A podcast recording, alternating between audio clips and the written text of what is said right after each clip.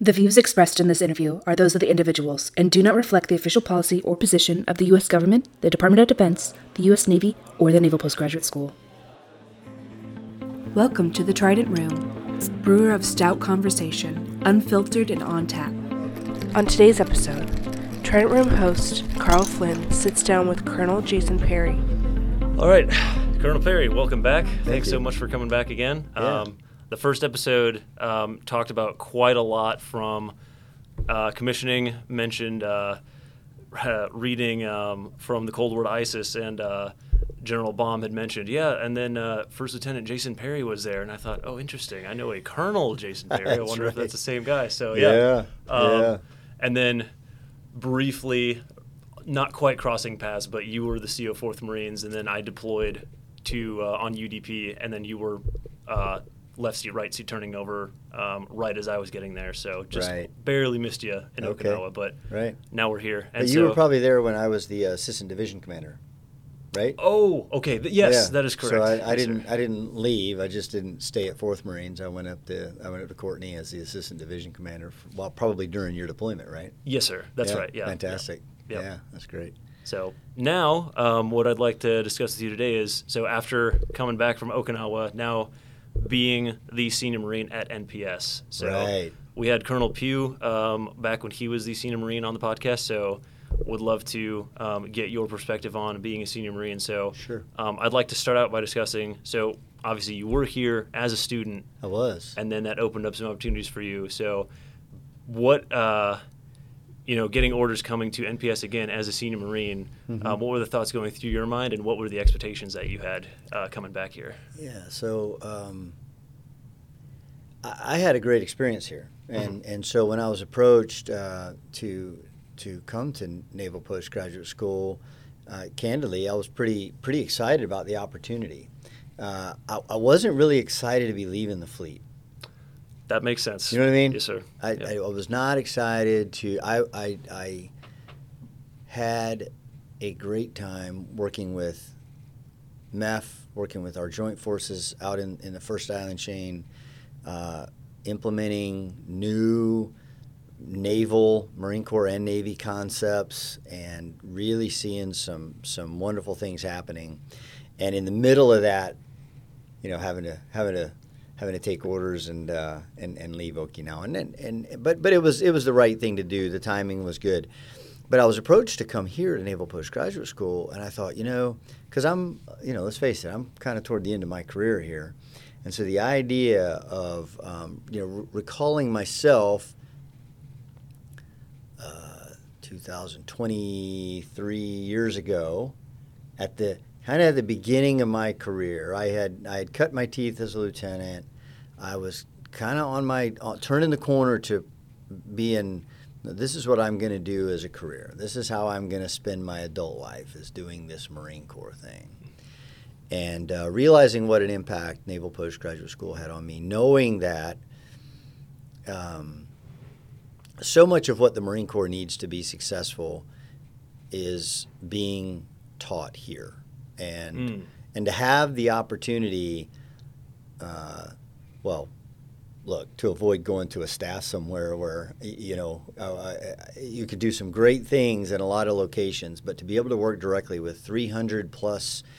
Uh, Marines at any given time, Marine officers and staff non-commissioned officers who come here to Naval Postgraduate School, and hopefully, in some small way, help set them up to be as successful as they could possibly be as they go forward and take on this force design effort to take on whatever amphibious operations are going to look like in the future, whatever peer conflict l- looks like and and preparing for that. I mean, there's some real challenging, sticky strategic issues out there, That there are. and and you know the pendulum swings between art and science and defense and offense and what has predominance. And I think here we really have a unique environment where we, we really strike the balance between, uh, and I know it's a bumper sticker thing, but it's true, uh, science, the science and the technology of waging waging war, being more efficient at at, at waging war, or or you know, more importantly, deterring war. Uh, but but then also having the strategic vision and global perspective to bring the art of that in into the picture. I mean, there's not a lot of places where that where that happens, and and here it, it really is a unique place where you have uh, officers, mid mid you know, mid career officers, early career officers, and staff NCOs who are bringing with them some head scratcher problem that they experience, just like we've all experienced, and they want to solve problems.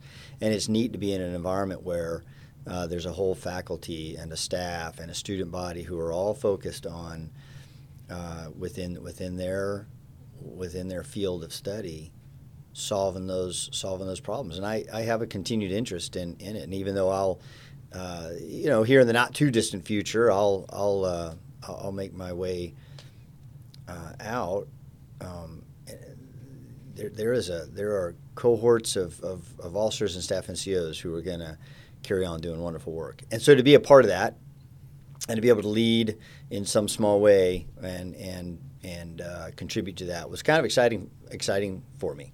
So that's why I that's why I took took the uh, you know thought seriously about the opportunity and, and said yes. A couple of questions I had with that, sir. So you'd mentioned uh, Marine officers and staff NCOs. Yeah. So we're expanding our staff NCO presence here at Naval Postgraduate School, and they do they, they I mean just some great work.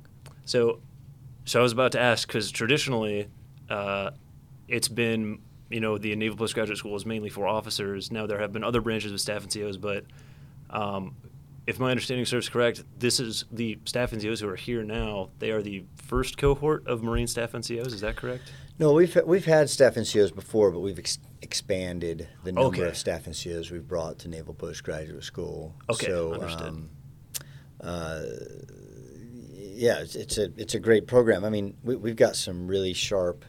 Uh, uh, in the Marine Corps, you know, I think traditionally we've been so command uh, focused, and and yet we have a real a real need to have leaders in uh, technical programs as well. Leaders who have strategic vision, but they also have technical expertise.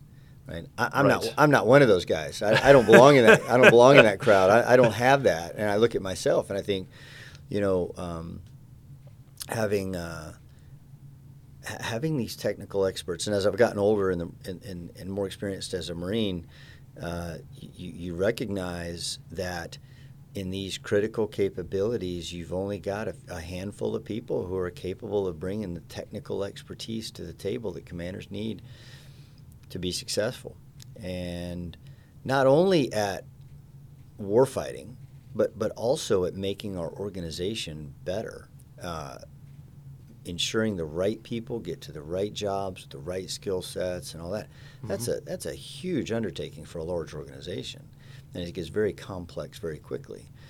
And so um, we absolutely need leaders who, one, cannot just lead by virtue of the rank on their collar or the the legal authority vested in them as an officer, but we need we need people who can lead through um, by, by, by virtue of vision alone. And, and because sometimes when I say leader, you're, you're, you're leading a program that might involve a, m- multiple different organizations having to come together in a multidisciplinary approach to solve very challenging problems. And that's, a, that's kind of a di- different kind of leadership, and in many cases more challenging than, say, commanding a battalion or a regiment or something like that. Because because when you're the commander of a regiment, everybody kind of knows you're the guy in charge.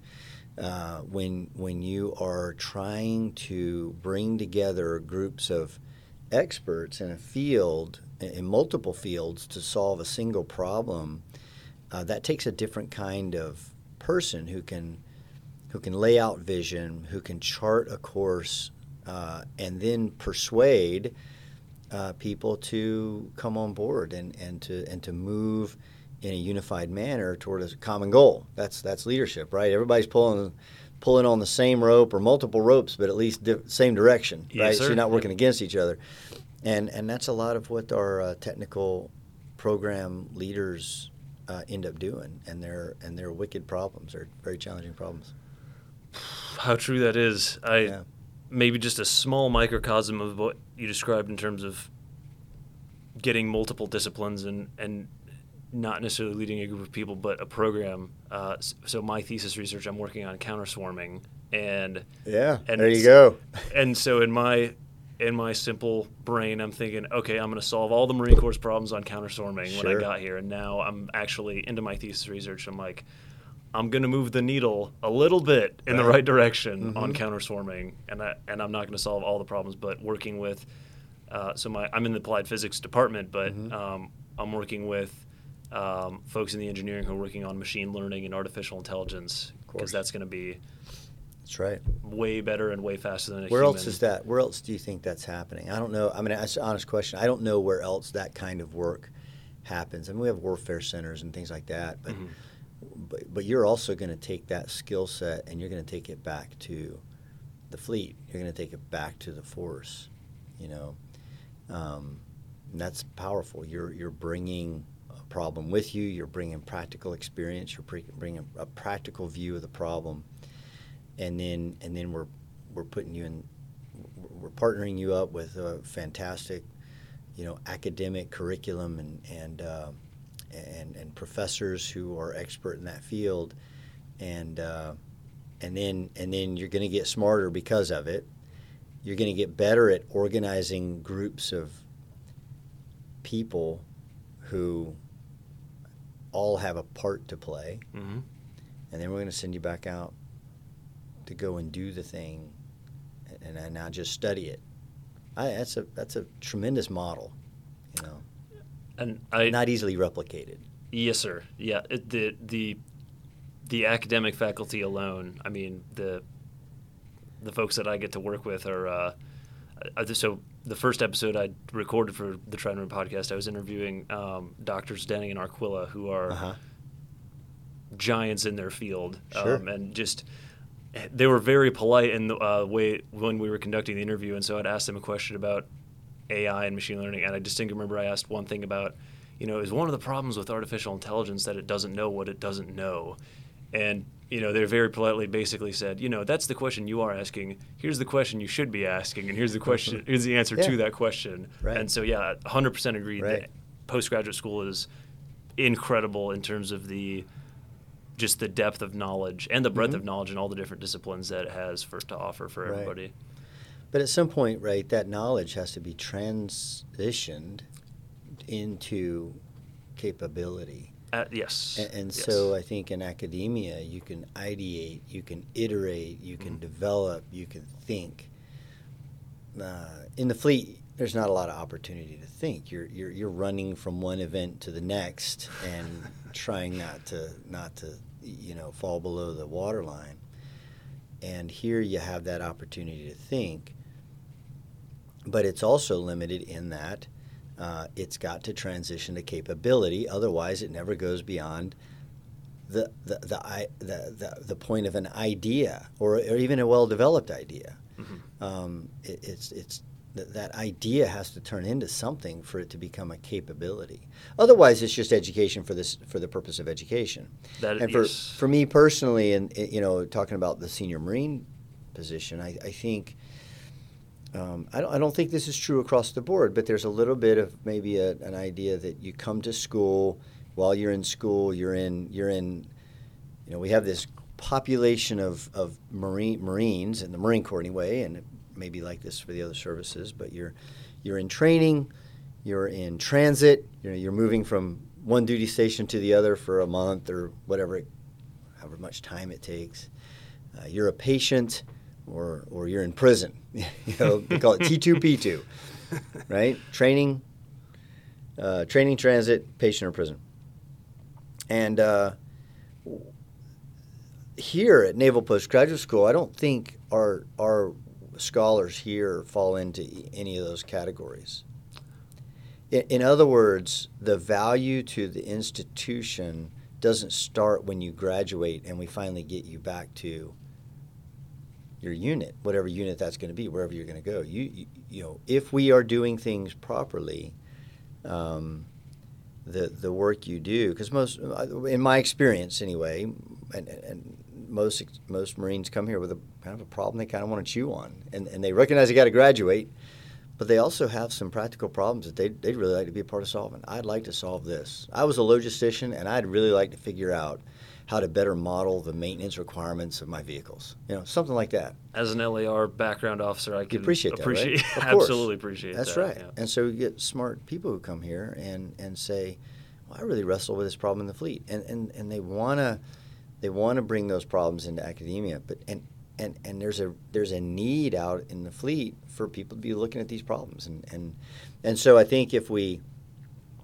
uh, change, I don't know, change the mindset, but at least my mindset. I'm, probably, I'm talking about myself more than anything. Where it's not once you graduate, you're value added to the Marine Corps. You're not you're not just here to be to be educated. You're also here to be a part of the problem solving apparatus of the service, the department, um, and not just the Marine Corps, but the department. Because many many of our students are, are Marines and, and sailors and airmen and soldiers are all working on problems that that are applicable to the joint to the joint force. I mean, you you were talking about uh, machine learning and AI and uh, swarming. Those, those are if you're in a, if you're in a multi-domain task force in the U.S. Army, you're you're dealing with that. If you're in an MLR in the Marine Corps, a Marine Logistics or Marine uh, a Littoral Regiment, you're dealing with that. And so uh, many of the problem sets that we're taking up have wide applicability. And so there, I think there's a there's a lot of value in viewing Naval Postgraduate School as, as part of this, you know, this brain trust, uh, and and using it as a as a using Naval Postgraduate School and, and Marines' time here as part of the problem solving apparatus, both Mm-hmm. Title X and warfighting capability type of uh, you know uh, applications. So I 100% agree, especially on the problem sets not being unique to the Marine Corps. And then if, yeah, if, you know, and if other services are doing research that can benefit the Marine Corps, you know, Oh. the more power to Take them as well. advantage of it. Absolutely, Take advantage of it. yeah. Uh, Yeah, and and that's what I think the senior marine, um, in many ways, does is it connects those students back to um, uh, organizations, sponsors within the Marine Corps or within the Joint Force uh, that can make that research and that education more timely and relevant mhm. overall, and that's that's the big win, right? Uh, is is to do that.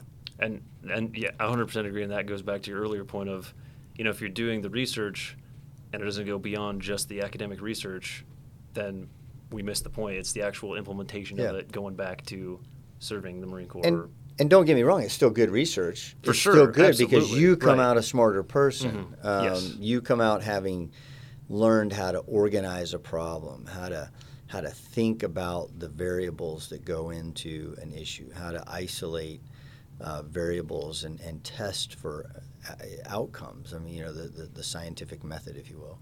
Um, but uh, but if that could also be applied to something that, that someone on the other end could actually take and start chewing on and turn into capability, boy, that's that's that's huge. That's a yeah, that's a big win. That's right. Yes, sir.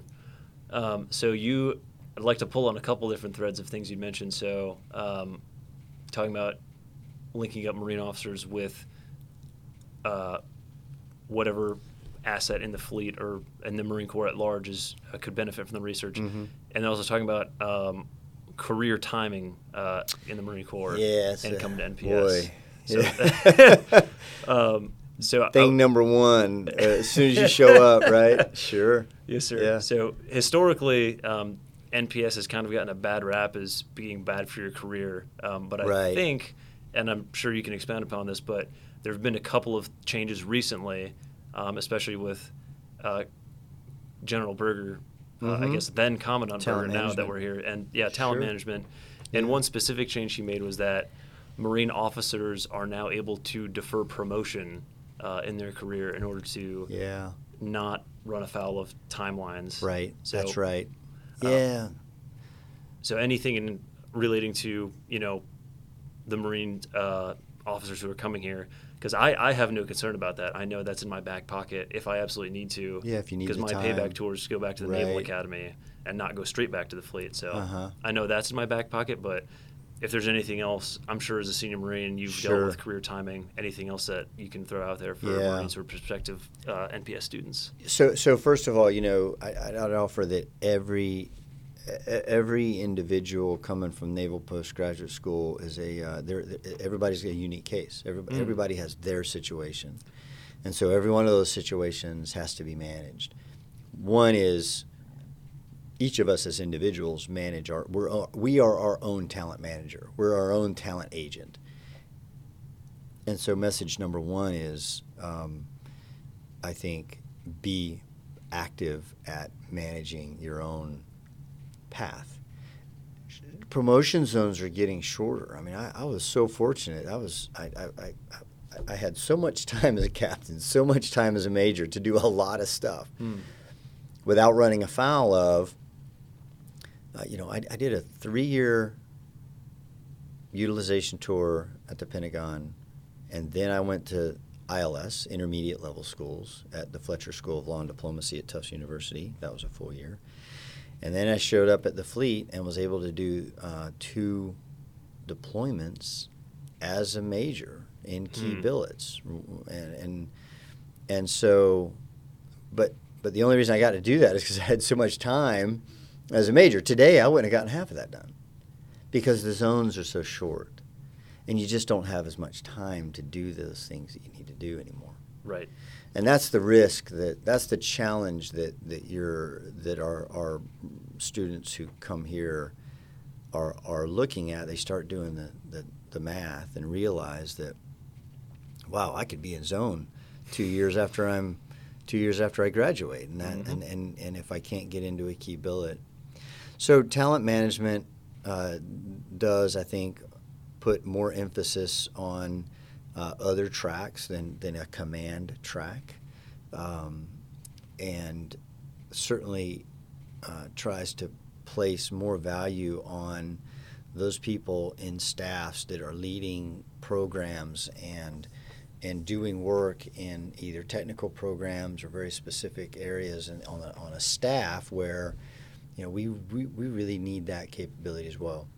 I, I don't know numbers yet and, and how that's being implemented, right? Mm. Uh, and, and that's the that's the challenge is is uh, making sure that people have options, that there's a there's a clear path to there, there's a critical roadmap for each individual, and then and then to be able to manage the timing, because key billets are kind of a thing. Uh, uh, um, depending on what a person's goals are uh, in, in the Marine Corps. Mhm. So, so uh, yeah, I think we're moving in the right in the right direction. I think it is. Uh, I'd, I'd be you know, I'd be lying if I didn't say yeah.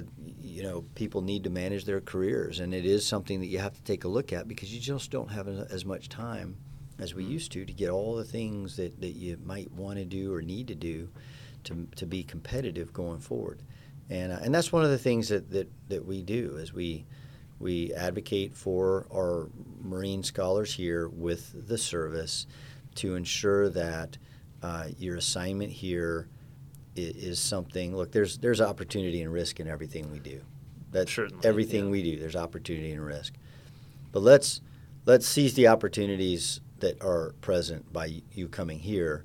Let's mitigate some of the risks, and um, and then let's let's clearly define what your goals are, and, uh, and and work out critical paths. And then and then of course there's no promises going forward. You got to get you got to you got to you know you got to be proactive and and and at the end of the day, wherever you end up, make yourself invaluable. And and if if you are indispensable to the institution, the institution will recognize that, and. Uh, and you'll have a successful career. And the other thing is, I don't know what a successful career looks like, right? I mean, there are a lot of great officers who maybe, um, I don't know, maybe didn't get promoted as far as they would like to have, or whatever, but but who um, served well and um, and would like to have gone somewhere else or a different path, but the path they did take presented so many opportunities that really resulted in in just outstanding service. Mm, and and so, yeah. You know, sometimes maybe the definition of what success actually looks like can, can change over time. That's that's a very good point. Sounds like good advice, whether you're an NPS student or not. So yeah, that, I that makes a lot of sense. Yeah. Yeah. Um, so getting uh, back to specifically being in the billet of the senior Marine Mm, at. NPS. So before we started recording, um, I'd kind of joked around, you know, it's not just being the RO for hundreds of fit reps. That is an important part of the job. Yeah. Um, but Yeah. within, you know, like you show up to be a platoon commander or a company commander, Mhm. you get your billet description saying this is line by line, this is what is expected of you, this is your job description. Right. Senior Marine at NPS, that's not a common billet. That's there's only one of them. So Right. for being the senior Marine, could you just walk us Yeah. through what what are your responsibilities here? Yeah, that's a great, great question. So first of all, as colonels, we get different fitness reports than you guys do. So there's no billet description, no billet accomplishments in our fit rep. So I couldn't Oh. pull out my own fit rep and tell you what it is. Oh, duly You noted. didn't know that, did you? I did not know All that. right, there you go.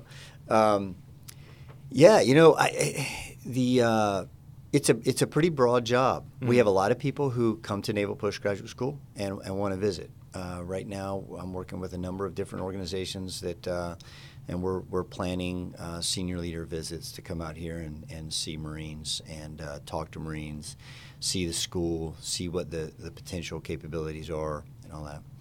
Uh, so we, we manage that.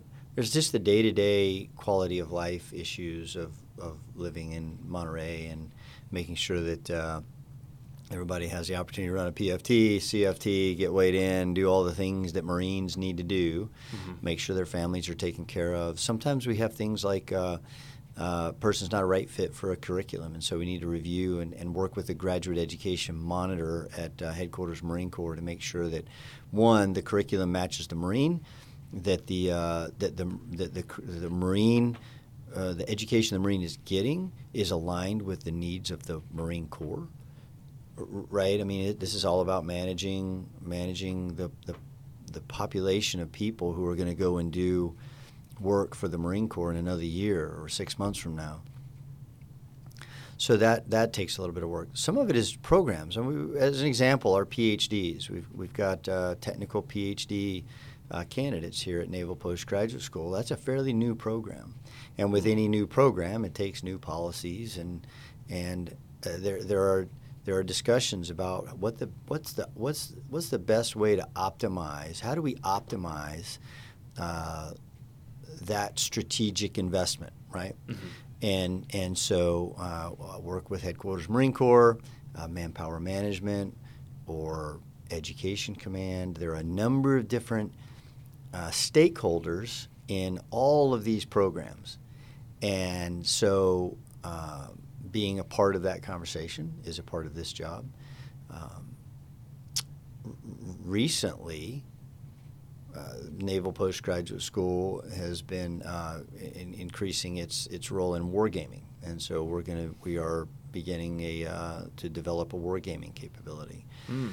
and uh, and so I've been I've been working a lot with the NPS staff and with NW, NWSI, the Naval Warfare Studies Institute, uh, with the mezzanine with President Rondeau, on uh, how to best support the Navy's naval the naval services uh, wargaming enterprise, and and that's a uh, that's a new capability. So standing up new capability is uh, is is challenging, but I'm excited about it. It's a it's a uh, it's a growth it's a growth area, and um, and a very important one. And so that's something that outside the senior Marine job specifically that I've been able to uh, to get involved in, and I'm I'm excited about. That that certainly sounds exciting, especially the direction that the Marine Corps is heading, being much more involved in maritime operations. Mhm. If we can, presumably, this is where we're heading. Uh, wargaming with the Navy, and also integrating Marine capabilities into that, or maybe up and coming Marine capabilities, because there's still a lot of right. a lot of research going on. And, and more importantly, allies and partners. And we've got to be we've got to be better at our at decision making and and uh, have a better understanding of what the what the range of, of outcomes might be, especially as we require much more integration with allies and partners. Certainly. Yeah. Has uh, has working with international students here uh, been part of what you've been up to in terms of? Yeah, some, okay. yeah, little, not probably not as much as I'd like, um, Mm. but yes, uh, I've uh, yes, they, we've got a great um, uh, international graduate programs office and uh, uh, uh, Dino Pick and and that, his group over there uh, do wonderful wonderful work. And uh, I, they have been very gracious at, at including me as often as I as I can uh, in, in in many of their their programs. Yeah. That's that's outstanding. Yeah. I, I was just curious. This is a bit specific. We have a uh, international officer in our EWS seminar, and Oh. there's some international officers in Mhm. some other folks' seminars I know. Mhm. Is that is that something that you have your hand in, or is uh, EWS its own self-contained thing? Yeah, so um, I've I work with the College of, of um, uh, what do they call it, the CES, Distance. the distance learning. Yeah, the Mhm. distance learning folks, and and uh, they're very good. They come up here and we uh, uh, and and visit us regularly. Uh, we recently expanded uh, some of our command and staff opportunities out to uh, to other services, and, and that's that's growing also to our international service. On the on the on the international side, and on and on the uh, and on the joint side, you know, we, we talk about interoperability. Interoperability starts in the classroom. Interoperability starts in the classroom, and so the more we can, I, I went to a Japanese school, right? That's at- right. at- That's right, for yeah. top level schools. Mhm. Uh, I, I believe that that experience um, was invaluable uh, in terms of bringing, and I, I saw it when I was stationed in Okinawa. Mm, What opportunities were created for operational cooperation because of classroom experiences. Right, and, and not to get into too much detail because it just take forever to explain all, all of you know who, who shot John stuff. but but those those classroom relationships, the, the, the education, the shared understanding, interoperability starts in the classroom. And so, to the extent um, we, we have Marines going to the Naval War College, we have uh, uh, we have services and international partners coming to, over to the Command and Staff, uh, our Command and Staff College, and EWS. And I think that is a huge strategic investment. I, I personally um, uh, coordinate with the distance learning folks at Marine Corps University, um, but uh, but they really they really run it. Okay. A lot of a lot of our Marines uh, uh, teach EWS here. Our, our our you know Marine scholars, Naval Postgraduate School students, and um, and we have a really really active program. So it's wonderful. That yes, so that that was one thing that surprised me when I first showed up. Uh, my EWS instructor is a Marine major, and yeah, he's he's a student here teaching Right. EWS and also That's right. studying uh, as an EWS student. Yeah, Right. that if I'm so if I'm reading between the lines correctly, um, am I understanding that you know not only when you say interoperability, that's more than making sure our radios can talk to each other and our weapon systems can interact, but I'm sure the personal connections also very Absolutely. much help with that. Yeah, to me, so yes, there's two sides of interoperability. One is the, the technical side is can our systems talk to each other, interoperate with each other. Um, but but then there's the side of when I need to coordinate a decision, when I need to integrate uh, my decision making processes with a partnered or allied force, uh, where do I go to do that? How, how does that happen? What are the what are the challenges? What are the obstacles to uh, to those that decision making? And uh, and sometimes we tend to maybe mirror image uh, the force that we're working with. We assume things about them because they, uh, you know, they're military and they, they're kind of loosely organized, similar to the way we are. And you know, there's infantry guys and there's artillery guys and there's navy guys and gals and and um, but but then but then when you really get down to having to um, right you have to have unity of effort even if you don't have unity of command and the higher you get in an organization and the more complex the operation is uh, the the, the more challenging unity of command is to achieve. But we still need unity of effort. And unity of effort, in my opinion, is about people. That is about getting people focused on uh, uh, uh, the problem set and bringing their strengths to the table, and and and then working together to to bring those strengths to bear, those capabilities to bear. That's interoperability as well. That's a form of interoperability, I think. There's probably a more sophisticated way of describing that, but I'm sure, yeah, sure, some Marine Corps doctrinal publication it's got it Could written be. down, but I. I think that's yeah, that made a lot of sense um, to me at least. Data point of one. It's interesting. I look. I think there's four or five senior Marines that are still here, former senior Marines that are still here, and, and are just committed to the to the uh, to, to the to the organization and, and what we do.